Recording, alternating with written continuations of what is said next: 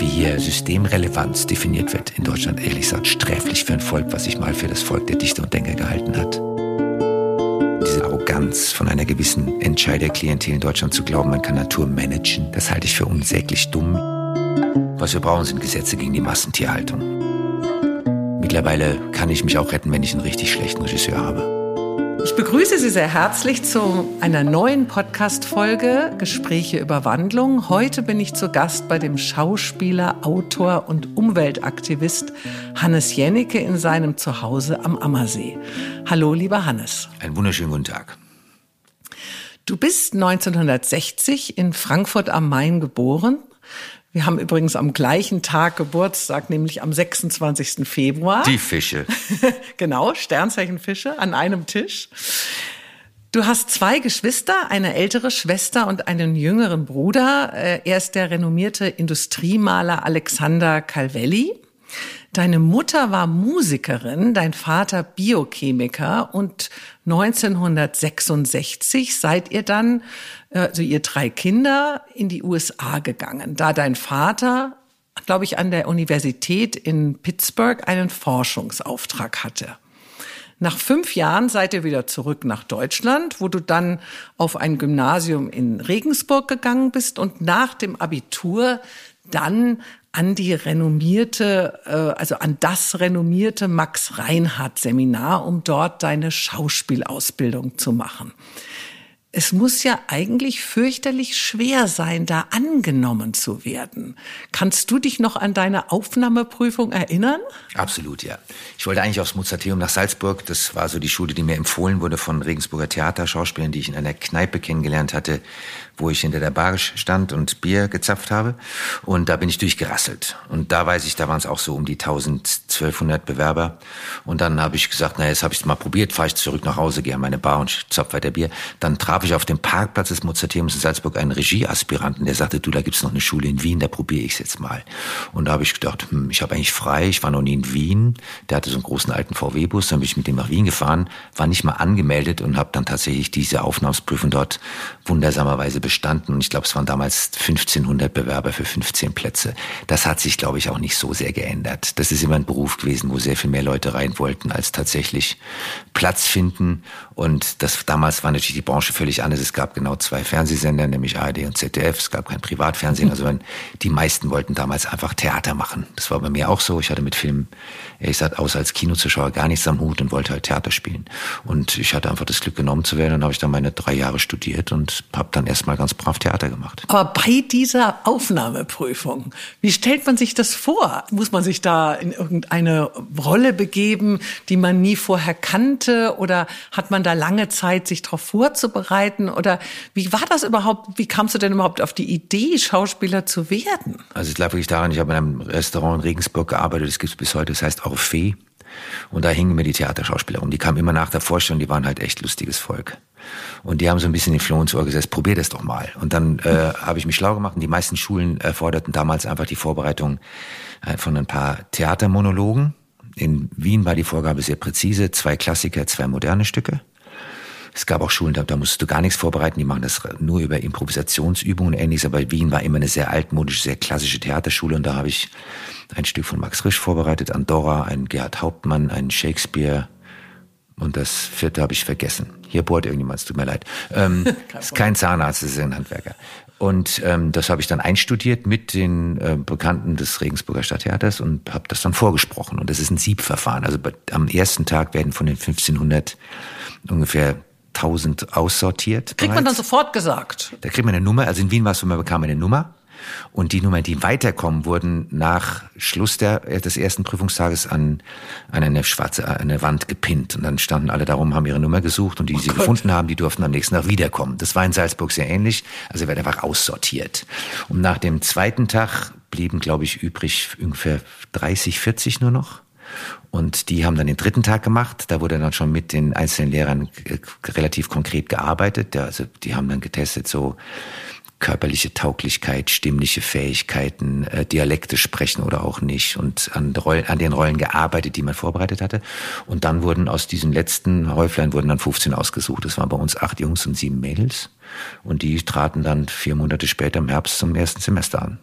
Ganz klassisch. Aber wie hast du dich bei dieser Prüfung wahrhaftig gefühlt? Also hast du geglaubt, dass du das schaffst oder war das mehr so ein bisschen, ach, ich gehe da mal hin, ich versuch's mal. Also hat dir deine Lockerheit vielleicht auch geholfen? Also der Grund, warum ich es überhaupt probiert habe, war, dass ich überhaupt keinen Plan hatte. Ich hatte tagsüber einen sehr guten Job in einem Schallplattenladen, habe Schallplatten verkauft und abends, wie gesagt, war ich in der Kneipe und habe äh, schon mit 18, 19 so viel verdient wie viele Erwachsene nicht in einem vollen Beruf und habe mich mal inskribiert für Sport und Englisch auf Lehrfach, habe mich auch beworben für einen Medizinstudienplatz, den ich tatsächlich über die ZVS dann auch bekam und hatte so überhaupt keinen Plan. Ich hatte auch einen sehr guten Kumpel, wir wollten eigentlich erstmal nach Kanada zum Holzfällen, da einen Riesenhaufen Geld machen, die Welt bereisen, dann wurde er aber leider zum Bund eingezogen, der hieß Daniel. Und dann habe ich diesen Plan in die Tonne gekloppt. Weil du allein, nicht? Weil ich es alleine nicht, ich wurde Gott sei Dank ähm, ausgemustert. Ah. Aus Gründen, so sportlich wie du bist. Aus Gründen, die ich jetzt nicht mehr näher erwähne. Ich bin sehr froh, dass ich keinen Dienst leisten musste.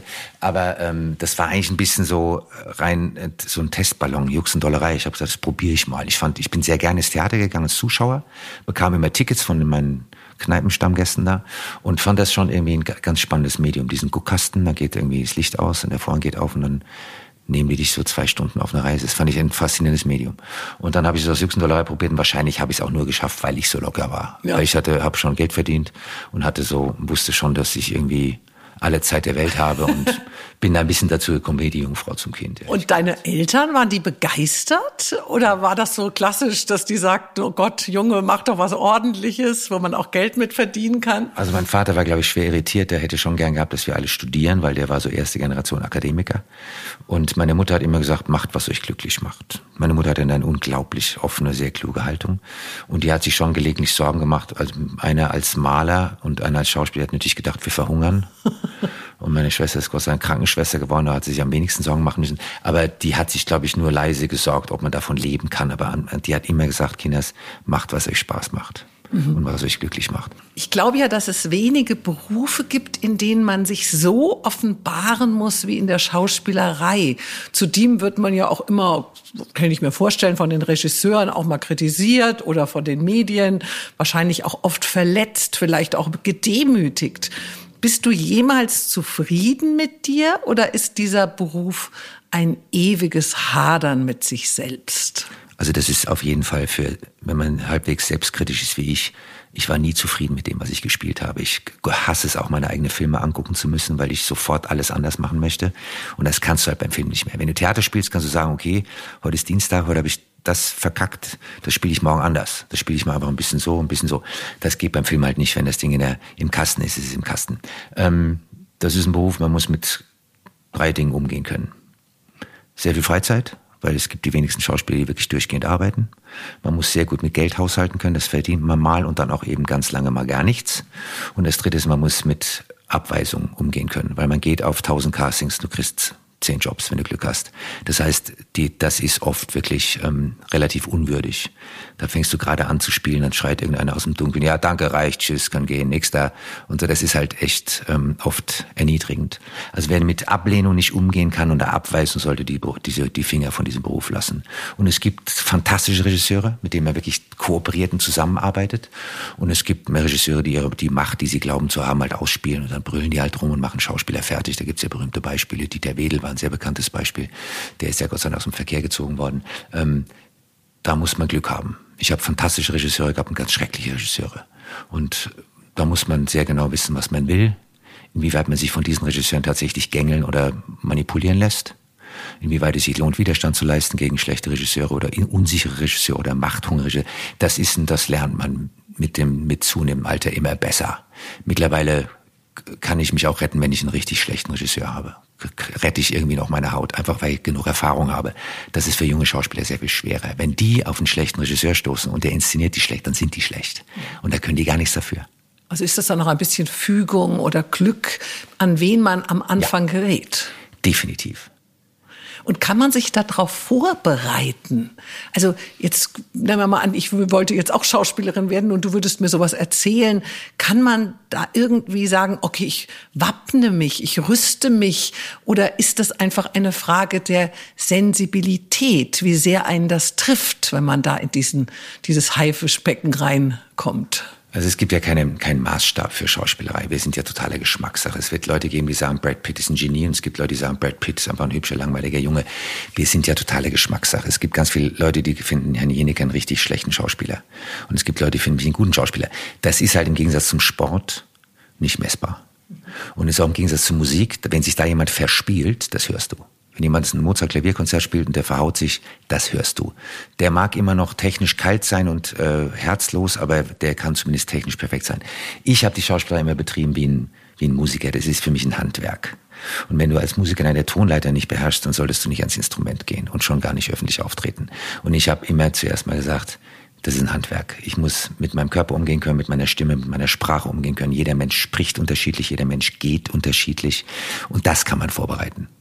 Also eine Rolle, für mich ist eine Rollenvorbereitung exakt dasselbe, wie wenn du einen, einen Song oder ein, ein klassisches Musikstück mhm. vorbereitest. Du musst es üben, üben, proben, proben. Du musst es ihm aus dem FF können. Es muss dich jemand nachts um drei wecken können, sagen, spiel mir die Szene und die muss da sein. Aber es gibt doch den Gradmesser Einschaltquote oder ich sag jetzt mal Ticketverkauf am, an der Kinokasse und ich habe den Eindruck, dass manchmal vielleicht auch nicht so talentierte Schauspieler eine Rolle bekommen, weil sie eben ein äh, Kassenknüller sind. Das meinte ich mit nicht messbar. Also ich möchte jetzt keine Namen nennen. Es gibt Schauspieler, die füllen ganze Kinosäle, die eigentlich immer nur ihr Gesicht vermietet haben.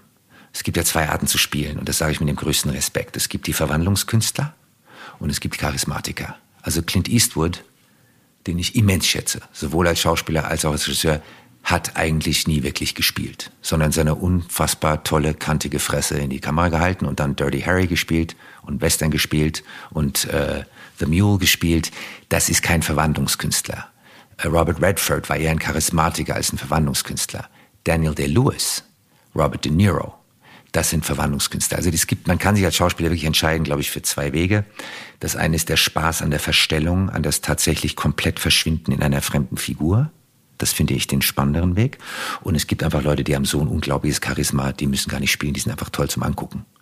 Also Redford, ich bin Riesenfan von ihm, hat sich nie groß gewandelt. Das war einfach ein ganz, ganz toller, faszinierender, gut aussehender, intelligenter, charmanter Mann, ja.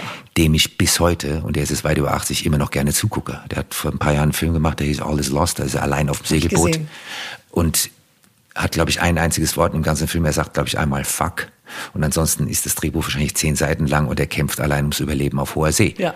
Ich habe dem Mann total fasziniert zugeguckt. Das ist ein Charismatiker. Also ähm, ich habe immer versucht, Rollen zu spielen, wo es möglichst unterschiedlich herging. Ich finde es halt toll, mal einen Schönheitschirurgen zu spielen und danach einen Bauarbeiter. Habe ich tatsächlich mal gemacht. Ich habe blinde Polizeipsychologen gespielt, die wirklich nur über den Kopf und das Gehör arbeiten können und natürlich Actionfilme gemacht, wo es genau andersrum ist. Also das Tolle für mich an dem Beruf ist diese die Möglichkeit, einfach in Dutzende von verschiedenen Leben in, reinzuschlüpfen und dann so zu tun, als wäre man halt mal ein pathologischer Killer, ein netter Familienpapa, ein überforderter alleinerziehender Vater, ein etwas dumpfer Bauarbeiter.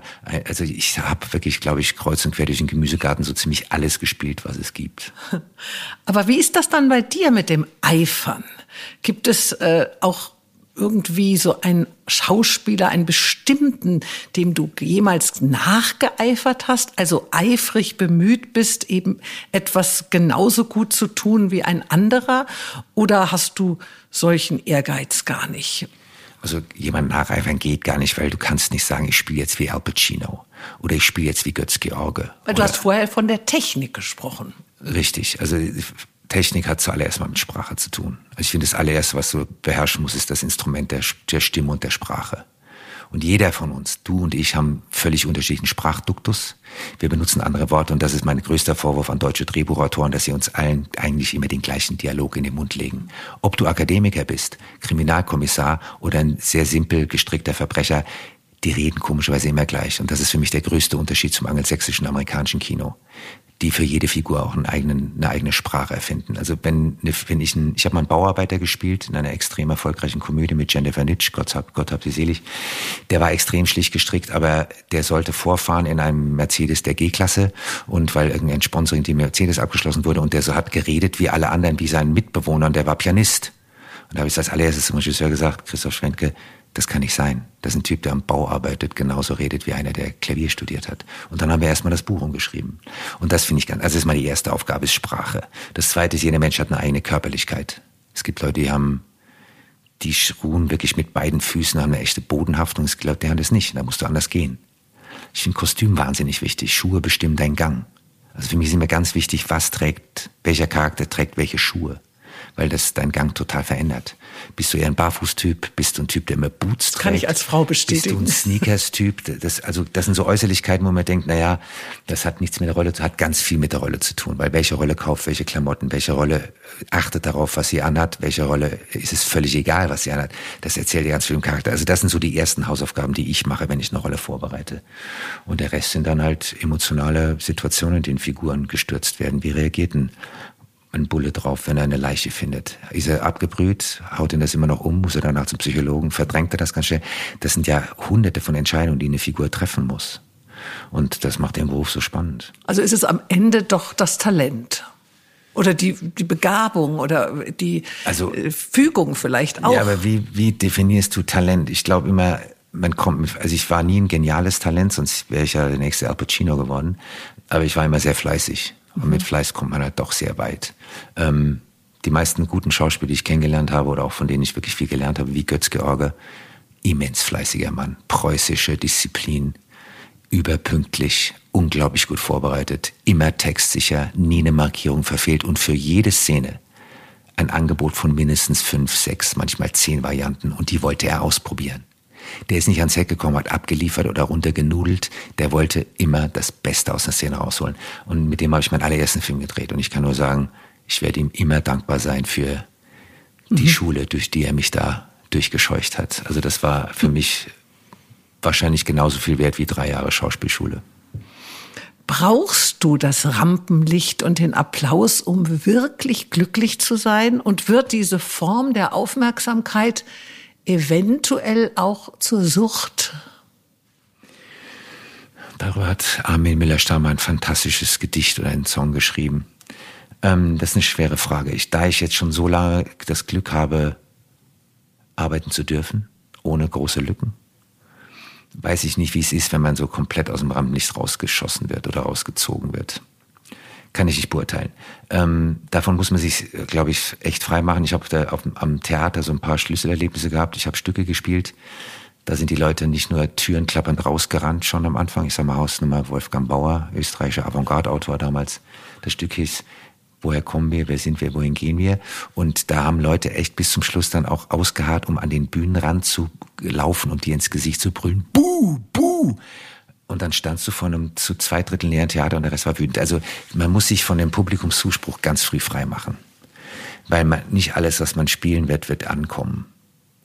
Und ähm, ganz viele Avantgarde-Regisseure und Autoren sind natürlich erstmal abgestraft worden. Da hat es ganz, ganz lang gedauert, bis die tatsächlich etabliert waren.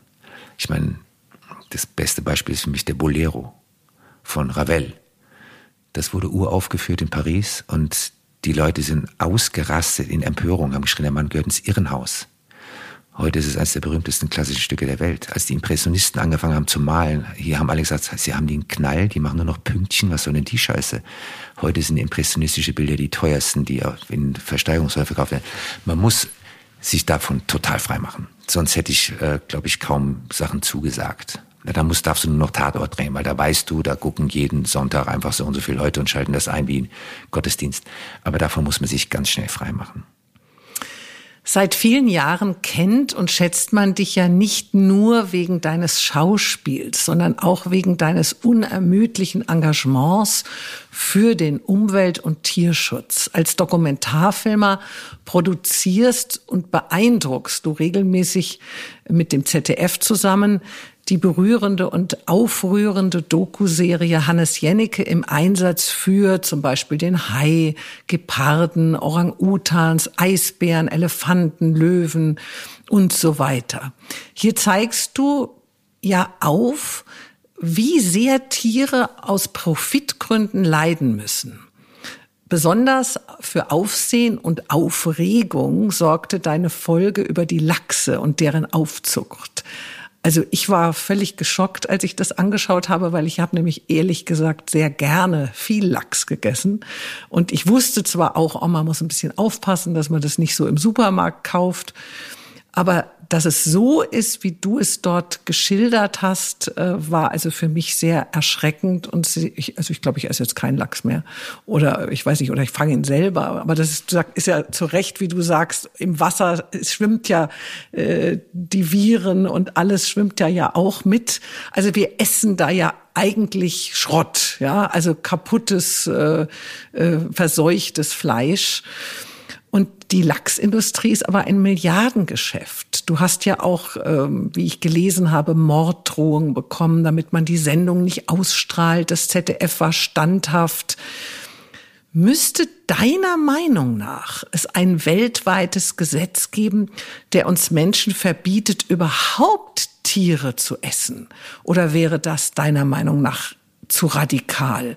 Denn eigentlich brauchen wir Menschen ja gar kein Fleisch und Nein, kein Fisch, um zu leben, um zu überleben und gesund zu sein.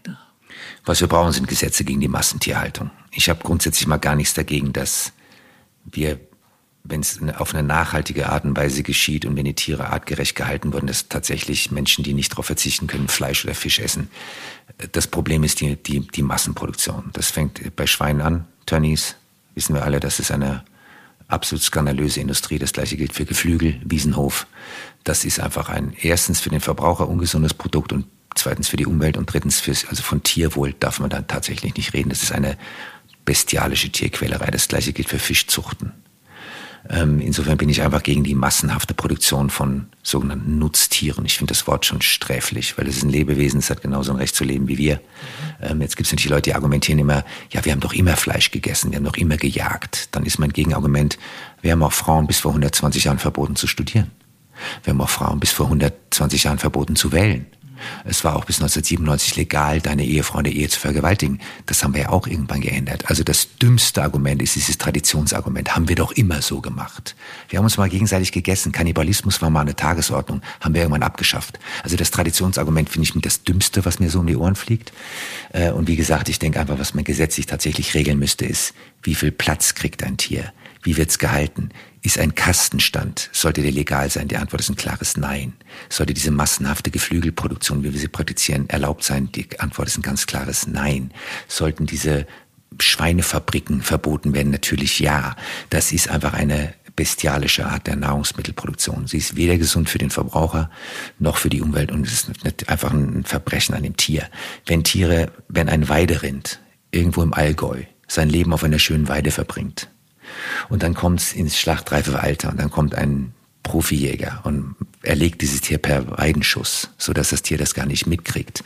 Dann sage ich, das hat ein schönes Leben gehabt, die ist gesund ernährt worden, die ist so human, wie es irgend geht, geschlachtet worden, dann darf man das auch essen. Meine, mein Appell ist immer zurück zum Sonntagsbraten. Warum müssen wir jeden Tag zwei, dreimal Fleisch essen? Warum reicht nicht einmal die Woche? Meine Oma hat völlig selbstverständlich einmal die Woche einen Braten gemacht, den gab's am Sonntag. Das ist nachhaltig. Alles andere ist Quatsch. Also liegt es nicht daran, dass jeder Mensch Fleisch isst, sondern wie oft jeder Mensch Fleisch isst. Es ist die Masse und das Fleisch keinen Wert mehr hat. Es ist ja billiger als vegetarisches Essen mittlerweile. Also eine, ein gutes Quinoa oder ein gutes Hirseprodukt ist ja mittlerweile teurer als so ein Billigkotelett bei Aldi in der Schweinetheke. Und das ist der Fehler. Es hat keinen Wert mehr. Ähm, es ist so ein billiges Massenprodukt geworden. Du arbeitest ja auch, glaube ich, gerade an einer weiteren Folge im Einsatz für die Sau. Das bereiten wir vor. Wir machen jetzt gerade fertig im Einsatz für den Wolf. Wir machen jetzt einen Film, der läuft am 25. Mai im ZDF über Wölfe und diese doch sehr hitzige Abschlussdiskussion in Deutschland und bereiten parallel dazu vor den nächsten Film vor, den würde ich tatsächlich gerne machen über Massentierhaltung, insbesondere Schweinezucht. Wie denkst du denn dann eigentlich über Milchprodukte? Kühe stehen ja ihr ganzes Leben lang an Ketten im Stall, um gemolken zu werden. Die Kälber werden ihnen sofort nach der Geburt weggenommen, das, als ob das Tier keinerlei Recht auf Würde hätte was wir da mit den Kühen tun, ist ja eigentlich auch eine Schande. Wir schlachten sie nicht, aber wir quälen sie ja. Also ich höre, bei mir ist ein Bauernhof äh, gleich gegenüber meines Hauses, da höre ich regelrecht, wie die Kühe nach ihren Kälbern schreien, die schreien die wenn brüllen, die, ja. wenn die ihnen weggenommen werden. Und dann stehen die Kälbchen vorne im, im, im kleinen Käfig ein paar Tage lang und warten, dass sie abgeholt werden. Wir wollen aber doch ja nicht auf Butter, Joghurt, Käse, Sahne verzichten. Das ist natürlich auch eine riesige Industrie. Aber was können wir tun? Was sollten wir tun, dass sich zumindest langsam etwas ändert? Denn letztendlich haben wir ja, also wir, die Konsumenten, würde ich sagen, die wahrhaftige Macht. Es liegt ja wirklich bei uns, was wir essen. Also ich trinke seit 40 Jahren keine Milch mehr. Ich bin noch nicht von den Knochen gefallen. Es ist auch ehrlich gesagt ziemlich pervers, als Erwachsener noch Milch zu trinken. Es hat ja einen Grund, warum im gesamten Tierreich, sobald das Jungtier abgestillt ist, trinkt es ja nie wieder Milch. Asiaten, insbesondere Japaner, Koreaner, die stillen ihre Kinder und sobald die abgestillt sind, kriegen die nie wieder Milch. Dann essen die Sojaprodukte oder Seitan oder Tempeh. Ich trinke seit Jahren Hafermilch. Ist meines Erachtens viel gesünder, es werden keine Kühe dafür gequält. Es werden keine Hochleistungsmilchkühe gezüchtet, der, wo irgendwie mehrfach am Tag der Sonnenaufgang simuliert wird, damit die möglichst noch mehr Milch geben. Äh, das ich halte das alles für total pervers, diese Produktion. Wie gesagt, es ist immer die Masse. Wenn wir gelegentlich mal ein Stück Käse, gelegentlich mal ein schönes Milcheis, italienisches Gelato, das ist ja okay, aber die Massen, indem wir es äh, nicht nur kaufen, sondern auch bitte vernichten. Ich meine, 50 Prozent der produzierten Lebensmittel werden weggeworfen weil sie so billig sind, dass es egal ist, ob man es aufwisst oder nicht. Es hat einfach keinen Wert mehr. Und hätte Milch einen echten Wert oder ein Hühnerei und könnte man das tatsächlich bio produzieren und unter Tierwohlaspekten finde ich das ja korrekt, aber so wie wir es produzieren, ist es einfach überhaupt nicht korrekt. Und wie gesagt, ich habe Kühe brüllen gehört, denen diese die Kälber wegreißen. Das ist einfach pervers, da werden Mutter und Kind einfach getrennt auf eine bestialische Art. Das finde ich einfach unanständig und unmoralisch. Aber warum setzt sich dann der Tierschutz da gar nicht ein? Da hört man ja gar nichts. Also weil naja, also der Tierschutz ist laut und deutlich, aber mach mal was gegen die Marketingmilliarden der Nahrungsmittelindustrie. Ich meine, wir reden hier über Gegner, die heißen Procter Gamble und Unilever und Nestle und Pepsi und ich weiß nicht, wie alle heißen. Das ist eine unfassbar mächtige Industrie. Ich glaube, die gesamte Nahrungsmittel, äh, das Nahrungsmittel verteilt sich auf sieben Konzerne weltweit. Die haben natürlich Macht und die haben Marketing Power. Und wenn Coca-Cola eine grüne Cola auf den Markt bringt, dann glauben ja Leute tatsächlich, das ist eine grüne Coca-Cola.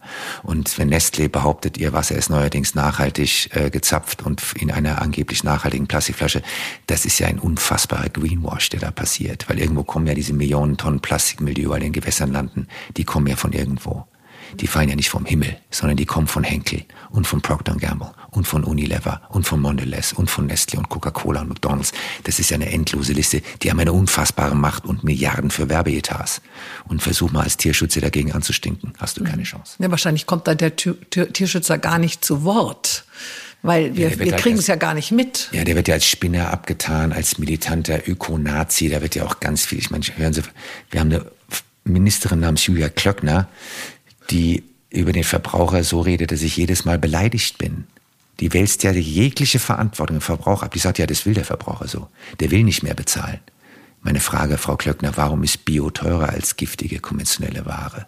Es müsste ja genau umgekehrt sein. Warum können sich nur Wohlhabende Bio leisten? Das ist ja ein krasses Versagen der Politik und der EU-Agrarpolitik. Das ist, ich meine, es müsste ja so sein, dass gesunde Lebensmittel für jeden zugänglich sind. Und der giftige Chemiedreck, der müsste teurer sein. Wer den dann essen will, soll ihn kaufen. Weil freiwillig ist keiner Chemiedreck.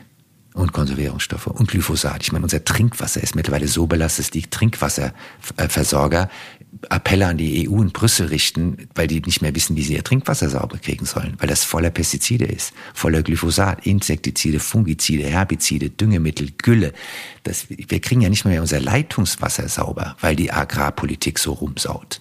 Und da ist meine Frage an Frau Klöckner, warum die das nicht mal ändert, warum die immer noch als Marionette der Agrarlobby herumhopst.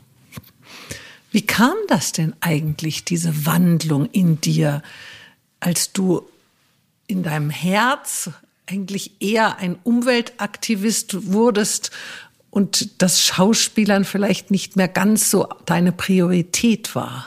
Naja, das, das Schauspielen ist, wird immer meine Priorität bleiben. Ich zahle ja, wie du sehen kannst, für eine sehr schöne Wohnung Miete. Die muss ich auch verdienen. Insofern werde ich immer als Schauspieler weiterarbeiten. Ja, aber im, im Herz meine ich so. Ich Nein, meine, ich liebe die Schauspielerei. Also ich mache meine Filme mit genau der gleichen Leidenschaft und Begeisterung wie meine Dokus. Aber es hat mir halt irgendwann, da ich immer großer Doku-Fan war und mich auch ja. erwischt habe, wenn ich irgendwo in einem Hotel saß beim Drehen, dass ich nachts um drei immer noch National Geographic geguckt habe und immer noch irgendeine BBC-Doku. Und dann habe ich gesagt, warum probierst du es nicht mal selber? Einfach, ich liebe dieses Genre. Also das mag ich genauso gern wie ein Spielfilm. Aber dass ich das medial so ausschlachte, das kam tatsächlich erst nachdem ich ein Format gemacht hatte für Vox, es nannte sich Vox Tours Extrem, das war eine Reisesendung für Vox, da wurde mir ein, ein Abenteuerreiseformat angeboten Irgendwann, ich glaube 2003, 2004. Und dann habe ich halt Arktis gedreht und Madagaskar gedreht und wirklich die Reiseziele, wo man nicht erstmal so direkt hintingelt als Touri. Und habe halt Sachen in den Filmen gehabt, die mir wichtig waren. Zum Beispiel Edelsteinproduktionen auf Madagaskar. Man muss halt, um Edelsteine zu buddeln, muss man ja Schächte bohren. Und da das sehr viel schneller geht, wenn man die nur ganz klein und dünn bohrt und dann Kinder runterschickt, die dann zu wahrscheinlich einem Drittel da unten verschüttet werden, habe ich gesagt, das drehe ich mal, wo unsere Edelsteine herkommen. Und das wurde mir rausgeschnitten mit dem Argument, Hannes, das ist eine Reisesendung. Habe ich akzeptieren müssen, habe auch verstanden, dass es jetzt nicht unbedingt ein Format war, wo soziale oder mhm. menschenrechtliche Themen bearbeitet werden sollen. Aber das wurde ist mir dann so oft passiert. Ich habe einen kleinen Unfall war, wir haben einen Film gemacht über den Yukon und Alaska und über Orcas als kleinen Teil. Und dann habe ich festgestellt durch eine Marinebiologin in British Columbia, dass veränderte Orcas von der Küstenwache in Kanada aus dem Wasser geholt werden, weil die sind so toxisch belastet, dass sie auf die Giftmülldeponie gefahren werden, damit sie nicht im marinen Nahrungskreislauf bleiben. Das habe ich im Film drin gehabt, wurde mir rausgeschnitten.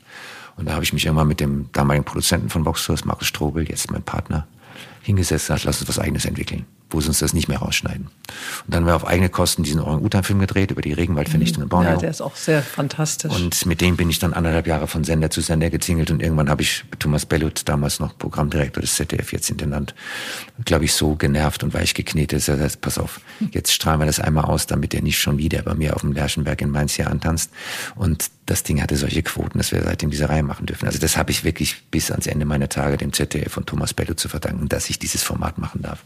Ja, und das Format trifft ja auch wirklich den Zuschauer, also mich zumindest, wirklich mitten ins Herz. Und das ist, glaube ich, das Wichtigste, dass du den Menschen ja auch erreichst. Bist du denn dann manchmal auch wütend? Fühlst du dich manchmal auch hilflos, ausgepowert? Wolltest du auch schon mal aufgeben, dich für diese Welt einzusetzen? Wie viel Kraft erfordert denn dich dein Engagement und was motiviert dich immer wieder aufs Neue? Also Wut ist, es gibt, ich glaube, Kurt Cobain hat mal gesagt, uh, Anger is a blessing. Wut ist ein Segen. Das empfinde ich auch so. Du kannst ja Wut destruktiv nutzen oder produktiv.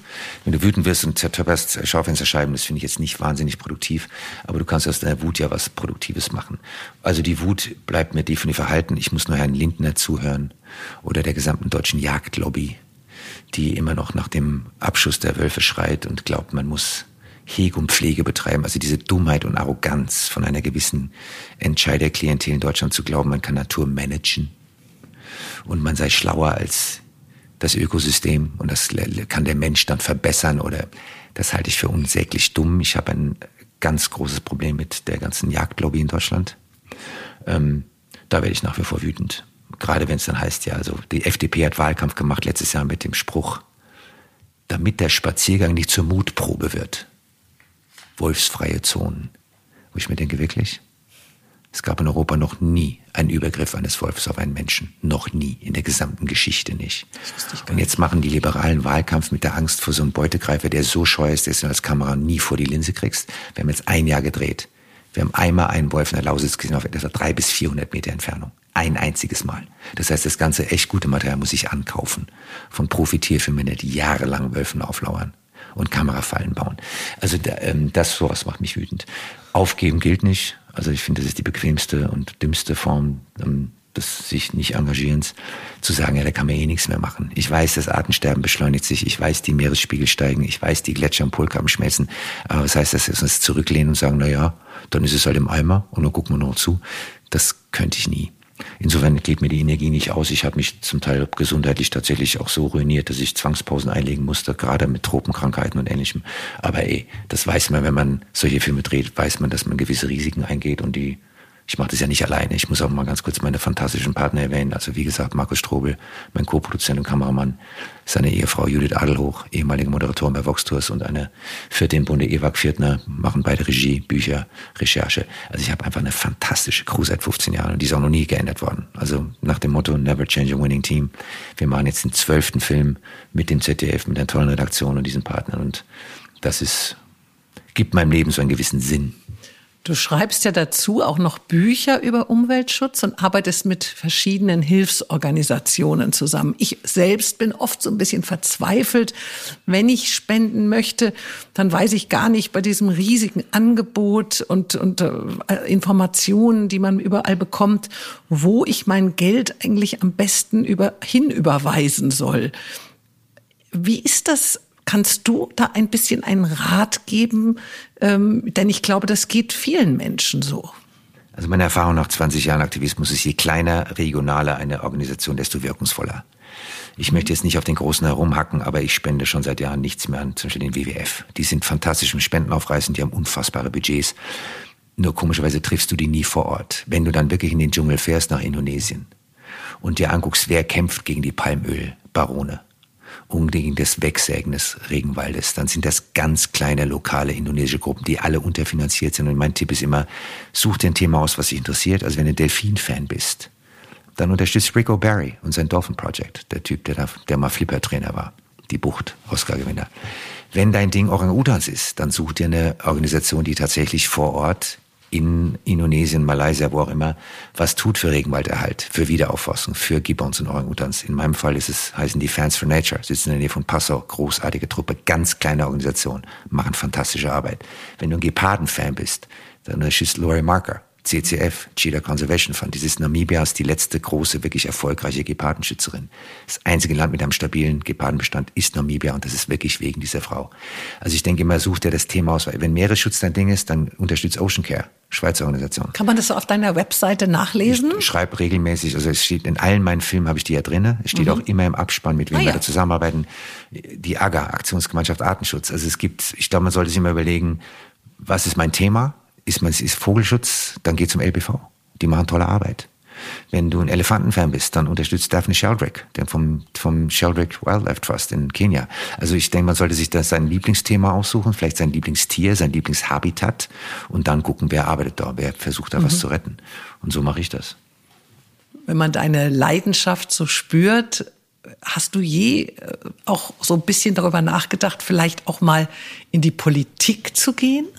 Und das werde ich gefragt, seit ich das mache. Ich bin Mitglied der Grünen, mache sehr punktuell Wahlkampf. Also ich habe relativ viel mit Renate Künast gemacht. Ich habe dafür gesorgt, dass Margarete Bause aus München-Schwabing in den Bundestag gekommen ist.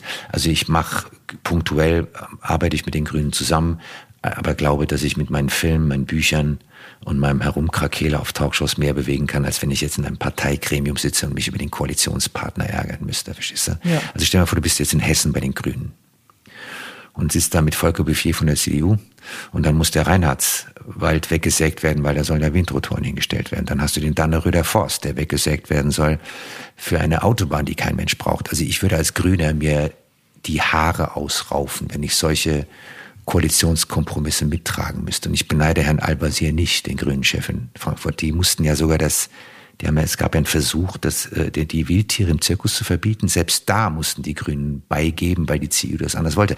Also ich glaube, ich würde den Gips von den Händen kratzen, wenn ich mich in, in einer Koalition da herumschlagen müsste. Insofern mache ich lieber mein Ding. Da kann ich so ziemlich tun und lassen, was ich möchte und kann vor dem Zirkus Krone demonstrieren und ähm, Rabatz machen. Also ich glaube, dass meine Baustelle für mich einfach die, der produktivere Weg ist, als mich in einem Parteigremium zu engagieren. Mhm. Du hast ja in den 90er Jahren mit deiner Ex-Frau in Los Angeles gelebt und gearbeitet, äh, besitzt ja seit deiner Kindheit auch die amerikanische Staatsbürgerschaft, hast immer noch ein Haus an der Pazifikküste, aber du warst schon sehr lange nicht mehr da. War Donald Trump schuld und gibt es nun wieder ein bisschen Hoffnung auf ein anderes Miteinander? Also die Hoffnung ist definitiv da. Stimmt, Biden macht einen fantastischen Job. Der hat natürlich einen solchen Trümmerhaufen geerbt von Trump, dass man sehen muss, ob er das tatsächlich in den zwei Jahren, die er jetzt hat, bis zur ersten Zwischenwahl, wie viel er da tatsächlich reparieren kann. Ich bin großer Fan von Kamala Harris und bin natürlich registrierter Demokrat. Dass ich nicht mehr viel drüben bin, hatte zwei Gründe. Natürlich war ich kein Fan von Herrn Trump, hatte auch wenig Lust, mich da drüben zu tummeln, hatte auch arbeitsmäßig nicht mehr viel drüben zu tun und meine Mutter hatte 2014 einen Schlaganfall und da wollte ich einfach nicht mehr gerne weit weg sein. Das war der Hauptgrund, warum ich seit 2014 kaum mehr drüben war. Jetzt bin ich drüben, wenn ich drüben zu tun habe. Also für die Lachs-Doku waren wir nicht in Kanada an der Westküste und für die Orca-Doku waren wir in der Nähe von Seattle. Das mache ich, da verbinde ich dann immer mit Aufenthalt in meinem Häuschen. Ansonsten habe ich das vermietet an eine wahrscheinlich die wahrscheinlich prominenteste Haischützerin der Welt, der Stefanie Brendel, ursprünglich aus Deutschland. Die betreibt eine NGO mit dem Namen Shark Allies, ganz tolle. Und die ist diejenige, die Land zu Land dazu bringt, diese Finning-Gesetze zu erlassen, das Abtrennen der Flosse von Haien verboten wird. Also die bewohnt mein Haus seit 2016. Das ist in besten Händen. Es wird von mehreren Freunden genutzt. Daniel Rösner ist regelmäßig drüben, mein bester Schauspielkumpel. Also das ähm, habe ich noch, wird genutzt. Ich bin nur noch selten drüben. Könntest du dir vorstellen, irgendwann mal ganz wieder dort zu leben? Habe ich lange überlegt. Ähm, mittlerweile, ich glaube, je älter man wird, desto europaaffiner wird man. Ich habe früher konnte es mir gar nicht weit genug weggehen. Ich, da als ich noch keine Flugscham kannte, fand ich, musste es Australien sein oder Neuseeland. Also alles, was näher war, fand ich langweilig. Mittlerweile finde ich eine Reise an die Amalfi-Küste nach Griechenland, nach Portugal, selbst in Nachbarländer wie Holland, Skandinavien, finde ich großartig. Ich bin einfach mittlerweile echt leidenschaftlicher Europäer und finde, Europa hat so unendlich viel Schönes zu bieten. Aber da muss ich kurz noch mal einhaken äh, zum Umweltschutz. Wie siehst du das mit dem Tourismus? Weil natürlich steige ich auch, äh, um nach Formentera zu kommen, zweimal im Jahr in einen Flieger nach Ibiza. Ähm, du sprichst auch gerade so von Griechenland. Ich nehme an, du fährst ja jetzt auch nicht immer mit dem Auto hin. Ähm, ist es da ähnlich wie bei dem, was du vorher über das Essen gesagt hast, dass es eigentlich mehr darauf ankommt, wie oft wir etwas machen? Völlig richtig. Also beruflich kann ich aufs Fliegen gar nicht verzichten, könnte ich keinen Film mehr drehen. Aber ich fliege privat so wenig, wie es irgendwie geht. Und weil du gerade Griechenland erwähnst, ich mache das tatsächlich mit einem vollen Auto mit mindestens drei Leuten per Auto und dann in Ancona schön auf die Fähre und rüber nach Patras und dann gehen wir da segeln. Also ähm, ich fliege so wenig, wie es irgendwie geht. Wenn ich fliege, mache ich den CO2-Ausgleich. Das ist mittlerweile unglaublich einfach. Es gibt ja Airlines, das kannst du es bei der Buchung schon machen. Selbst bei der Lufthansa kann man das jetzt schon machen. Das hat ein bisschen gedauert.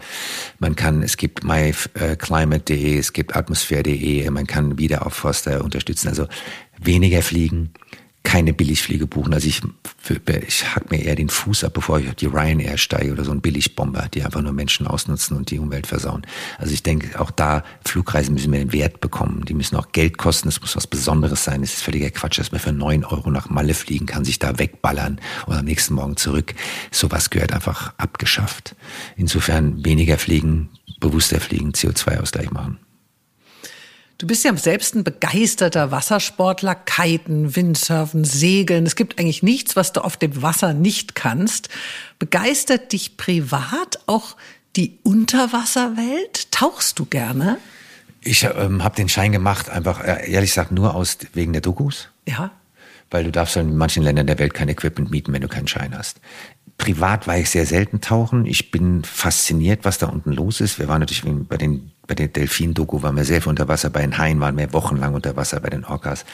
Das ist faszinierend, aber ansonsten bin ich jemand, der am liebsten ein Brett nimmt und dann übers Wasser knattert. Also ich habe auch hier, also wenn du dich hier umguckst, hier liegt mehr Spielzeug, als ich jemals nutzen kann. Ich weiß nicht, wie viele Surfbretter ich habe.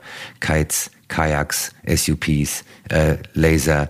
Also wir sind, mein Kameramann Gott sei Dank auch sein Sohn, wir sind alle fanatische Wassersportler und haben uns hier so einen kleinen Spielzeugpark zugelegt und der ist im Sommer hier in Dauerbetrieb. Ja, du wohnst ja hier direkt am See und kannst ja über deine Wiese laufen und eigentlich morgens vorm Frühstück schon mal eine kleine äh, Windsurfrunde drehen, oder? Also ja, wir sind ja hier an einem Voralpensee, der hat jetzt nicht so doll viel Wind. Ja, ich weiß. Wenn der Wind kommt, sind wir alle draußen. Wir am Starnberger See auch nicht so. Das, ich habe das gleiche Problem. Äh, wir haben durch alle SUPs und wir haben, ich habe Kajaks und wenn es halt keinen Wind hat, dann fahren wir mit eigener Kraft und wenn es Wind hat, steigen wir sofort in die Boote. Darf man hier eigentlich kiten? Auf der anderen, es gibt zwei Spots bei Stegen. Ah ja. Und bei Hersching. Hier auf der Seite ist es nicht erlaubt. Du spielst ja die Hauptrolle in dem ARD-Ökospielfilm Retter der Meere, tödliche Strandung. Ähm, ich finde, es hätte sicherlich keine authentischere Wahl als dich gegeben, diesen Gründer einer Umweltstiftung zum Schutze der Meere zu verkörpern. Äh, die Produktionsfirma Digeto möchte aus Retter der Meere eine Reihe machen, heißt mehrere Folgen drehen, was meiner Meinung nach sicherlich gelingen wird, wenn man so spürt, wie sehr doch dieses Umweltthema die Menschen interessiert. Wie denkst du denn persönlich über die Zukunft unseres Planetens? Schaffen wir Menschen es, diesen zu retten Also ich habe keine Kristallkugel, ich habe keine Ahnung. Dein Gefühl. Ich glaube nur, dass wir auf kurz oder lang gezwungen werden, anders zu wirtschaften. Weil spätestens, wenn die Polkappen weggeschmolzen sind und ganz Holland unter Wasser steht und es ist berechenbar, Miami ersäuft jetzt schon langsam, da wird ja immer weiter ins Land reingebaut. Mhm. Ein ehemaliger Slum-Stadtteil namens Little Haiti wird mittlerweile zum schicken Stadtteil, weil der höher liegt. Also es gibt ja Länder, die den Klimawandel schon richtig um die Ohren kriegen. Ich glaube, es wird uns gar keine andere Wahl bleiben, als irgendwann mit unserem Plastik anders zu haushalten, mit dem, mit dem Verbrennen von fossilen Energieträgern. Wir werden gezwungen werden. Ähm, die Frage ist, retten wir den Planeten freiwillig oder warten wir immer, bis es eigentlich zu spät ist? Natur regeneriert sich unglaublich schnell. Ich habe 2011 zum 25-jährigen Jahr, 25. Jahrestag der Tschernobyl-Katastrophe eine Doku gemacht in Pripyat, der Stadt, wo der Reaktor Tschernobyl steht. Und die ist ja dicht gemacht worden nach der Katastrophe 86. Und es ist unfassbar, wie sich die Natur diese Stadt zurückgeholt hat. Da wachsen die Birken durch die Wohnungsdecken. Die Straßen sind alle aufgebrochen von Gebüsch und Bäumen und Baumwurzeln. Also es gibt Untersuchungen gerade in Costa Rica, dem wahrscheinlich umwelttechnisch fortschrittlichsten Land der Erde. Wenn man ein Marineschutzgebiet de deklariert und dort mal zwei Jahre nicht fischt, erholt sich der Fischbestand komplett. Wissenschaftler dachten immer, das dauert sechs bis sieben Jahre. Es dauert zwei Jahre. Das heißt, Natur erholt sich Gott sei Dank sehr viel schneller, als wir denken, wenn wir ihr mal die Chance geben. Und genau das passiert halt nicht. Deutschland weigert sich bis heute mehr Nationalparks einzurichten. Wir haben nicht, ich glaube, unter ein Prozent unserer Landfläche ist Nationalpark. In Griechenland sind das sechs Prozent, in Italien sind sieben Prozent. Wir brauchen viel mehr Naturschutzgebiete, wir brauchen viel mehr Nationalparks. Dann, glaube ich, hätte die Natur echt eine Chance. Und das wäre ja machbar. Die Leute haben sich mit Händen und Füßen gegen den Schwarzwald-Nationalpark gewehrt. Den hat Kretschmann dann immer durchgedrückt. Das ist ein Geschenk. Für alle, für die Bewohner, für die Leute, die dort Geld verdienen wollen. Das ist ja ein, das ist ein Industrienationalpark. Ich meine, jeder, der mal im, im amerikanischen Nationalpark war, das sind ja Gelddruckmaschinen. Und die ganzen Stadtbewohner lieben das, in meinen Nationalpark zu gehen, um meiner Natur zu sein, um mal Tiere zu beobachten mit ihren Kindern.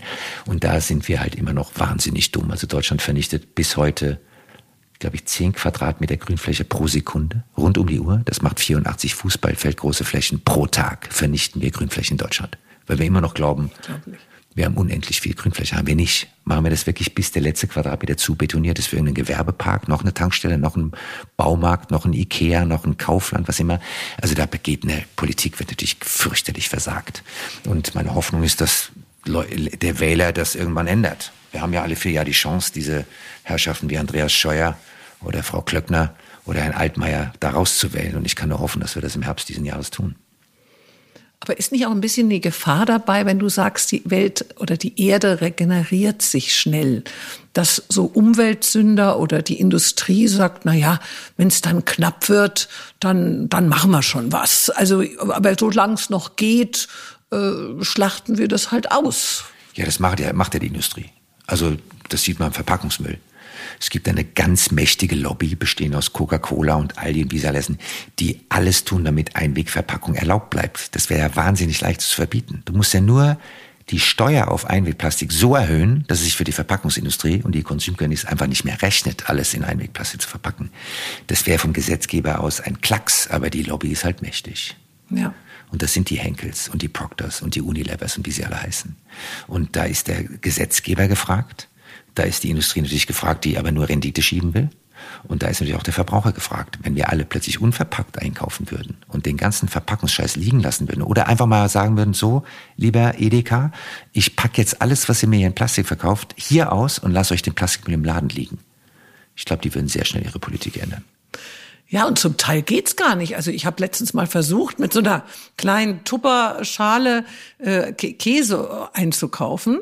Und äh, dann wollte ich das so über, gut, das war vielleicht jetzt auch wegen Corona, aber ich darf gar nicht mein eigenes äh, Box mitbringen.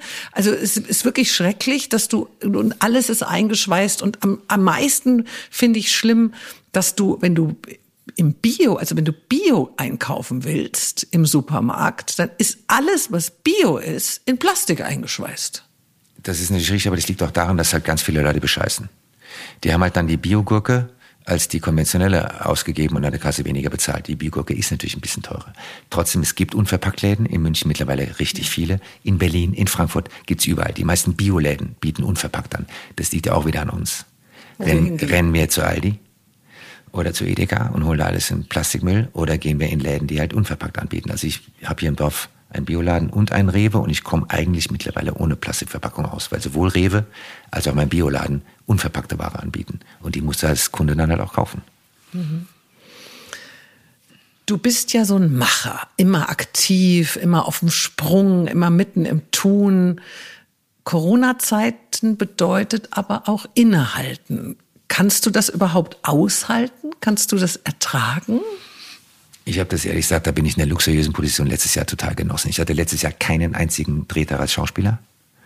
Das war das erste Mal in meinem Leben, dass ich wirklich als Schauspieler gar nicht arbeiten konnte.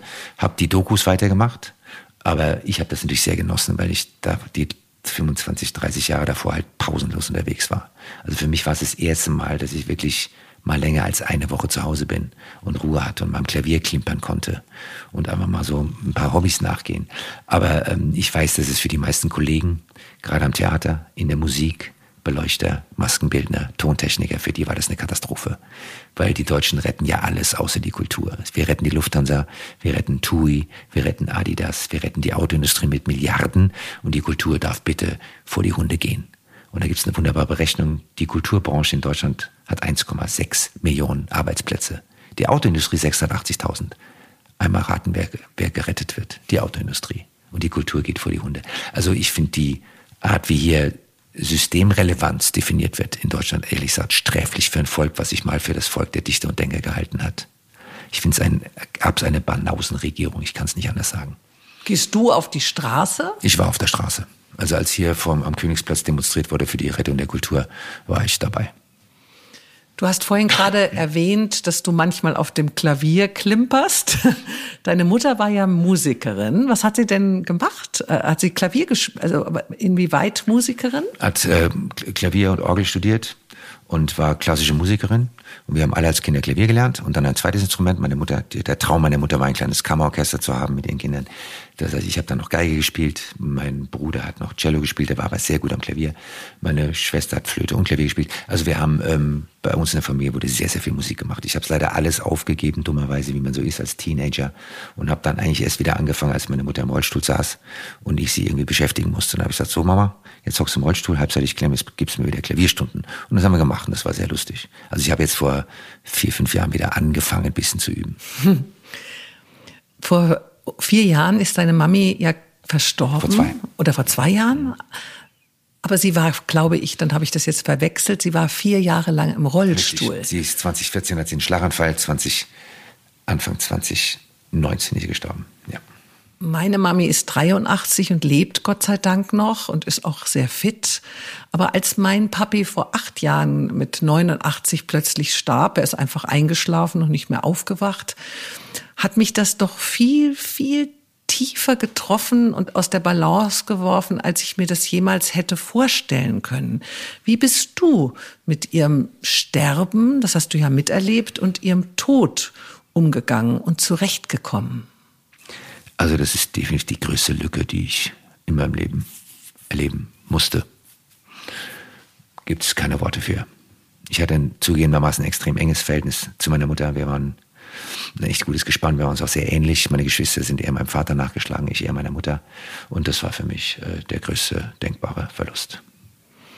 Und dieses ähm, Weggehen, bist du da sehr spirituell? Denkst du irgendwie, dass die Seele trotzdem noch bleibt? Oder wie, wie bist du da? An, an was glaubst du? Also was natürlich bleibt, ist das, was meine Mutter ausgemacht hat, was sie gedacht, was sie gesagt hat, ihre Energie. Also natürlich, die Hülle ist weg, das ist mir total klar. Ich glaube, bin jetzt auch kein praktizierender Buddhist, der an die Reinkarnation glaubt. Aber ähm, man kann eigentlich nur das in Erinnerung behalten und bewahren und sich täglich abrufen, was diesen Menschen ausgemacht hat. Und das war halt äh, im Falle meiner Mutter eine unglaubliche Güte, ein ganz tiefes soziales Denken. Ähm, meine Mutter hatte wirklich, hat keinen negativen Gedanken gepflegt, hat nie geflucht, hat auch nie über, über irgendwas gemeckert. Der war einfach ein extrem sozialer, konstruktiver, hilfsbereiter Mensch. Und ich versuche einfach die Energie, die sie so uns mitgegeben hat, einfach weiter zu pflegen irgendwie. Und dein Papi ist schon vorher gestorben? Der ist zwei Jahre früher gestorben, ähm, 2016. Und ähm, das kam mit langer Ansage. Mein Vater ist an Demenz gestorben. Und das war so ein scheibchenweiser Abschied. Und die letzten zwei Jahre waren tatsächlich traurig. für alle Beteiligten. Und deine Mami hat ihn nachdem immer gepflegt. Ja. Du hast ja selbst keine Kinder. Männer haben ja den Vorteil, eigentlich ihr ganzes Leben lang zeugungsfähig zu sein. Kannst du dir vorstellen, noch eine Familie zu gründen? Nein. Hat mit meinem Lebenswandel zu tun. Ich bin zu, also wenn ich wieder normal arbeiten würde, falls Corona jemals vorbeigeht, bin ich einfach als Vater nicht präsent genug. Und das macht mir zu viel Spaß. Und ich glaube, diese Dokus sind ja auch ein bisschen die Beantwortung meiner Sinnfrage. Insofern hat das in mein Leben nie wirklich reingepasst. Und jetzt bin ich, ich werde demnächst 61 und ich halte es für verantwortungslos, in meinem Alter noch ein Kind in die Welt zu setzen. Gibt es noch so einen Traum in deinem Leben, den du dir noch nicht erfüllt hast? Unzählige. Endlose Liste. Die wird auch immer länger. Fängt mit Fremdsprachen an. Ich konnte mal fließend Französisch total vergessen. Habe, glaube ich, zehnmal Italienisch angefangen, auch mit Kursen. Nie weit gekommen. Ich würde wahnsinnig gerne wieder richtig gut Klavier spielen. Ich habe unten immer noch eine Jazz-Trompete liegen. Die habe ich seit 1998 nicht mehr in der Hand gehabt. Also nein, ich würde wahnsinnig gerne meine Atlantik über, also eine, eine Ozean über, wie sagt man, einfach mal über den Ozean segeln. Also ich bin leidenschaftlicher Segler, aber halt noch nie mehr geschafft als mal so einen einwöchigen Wie jetzt gerade die Einhand-Segler. Äh, Wahnsinn, ja. ähm, also nein, ich endlos. Ich würde natürlich noch ganz gerne an ganz vielen verschiedenen wilden Flecken der Welt ein bisschen kiten und ähm, auch noch Länder bereisen, die ich noch nicht gesehen habe. Ich würde gerne mehr Zeit mit vielen Freunden und Verwandten verbringen. Das ist natürlich jetzt alles per Zoom und Skype und FaceTime kann man das alles machen, aber es geht halt dann doch nichts über eine Live-Begegnung. Also nein, die Liste der Dinge, die ich gerne noch, die ich noch vor mir hätte, ist sehr lang. Lieber Hannes, dann danke ich dir für dieses wunderbare Gespräch und wünsche dir von Herzen, dass sich ganz, ganz viele Menschen von dir inspiriert fühlen und umdenken. Ich danke dir. Hat Spaß gemacht.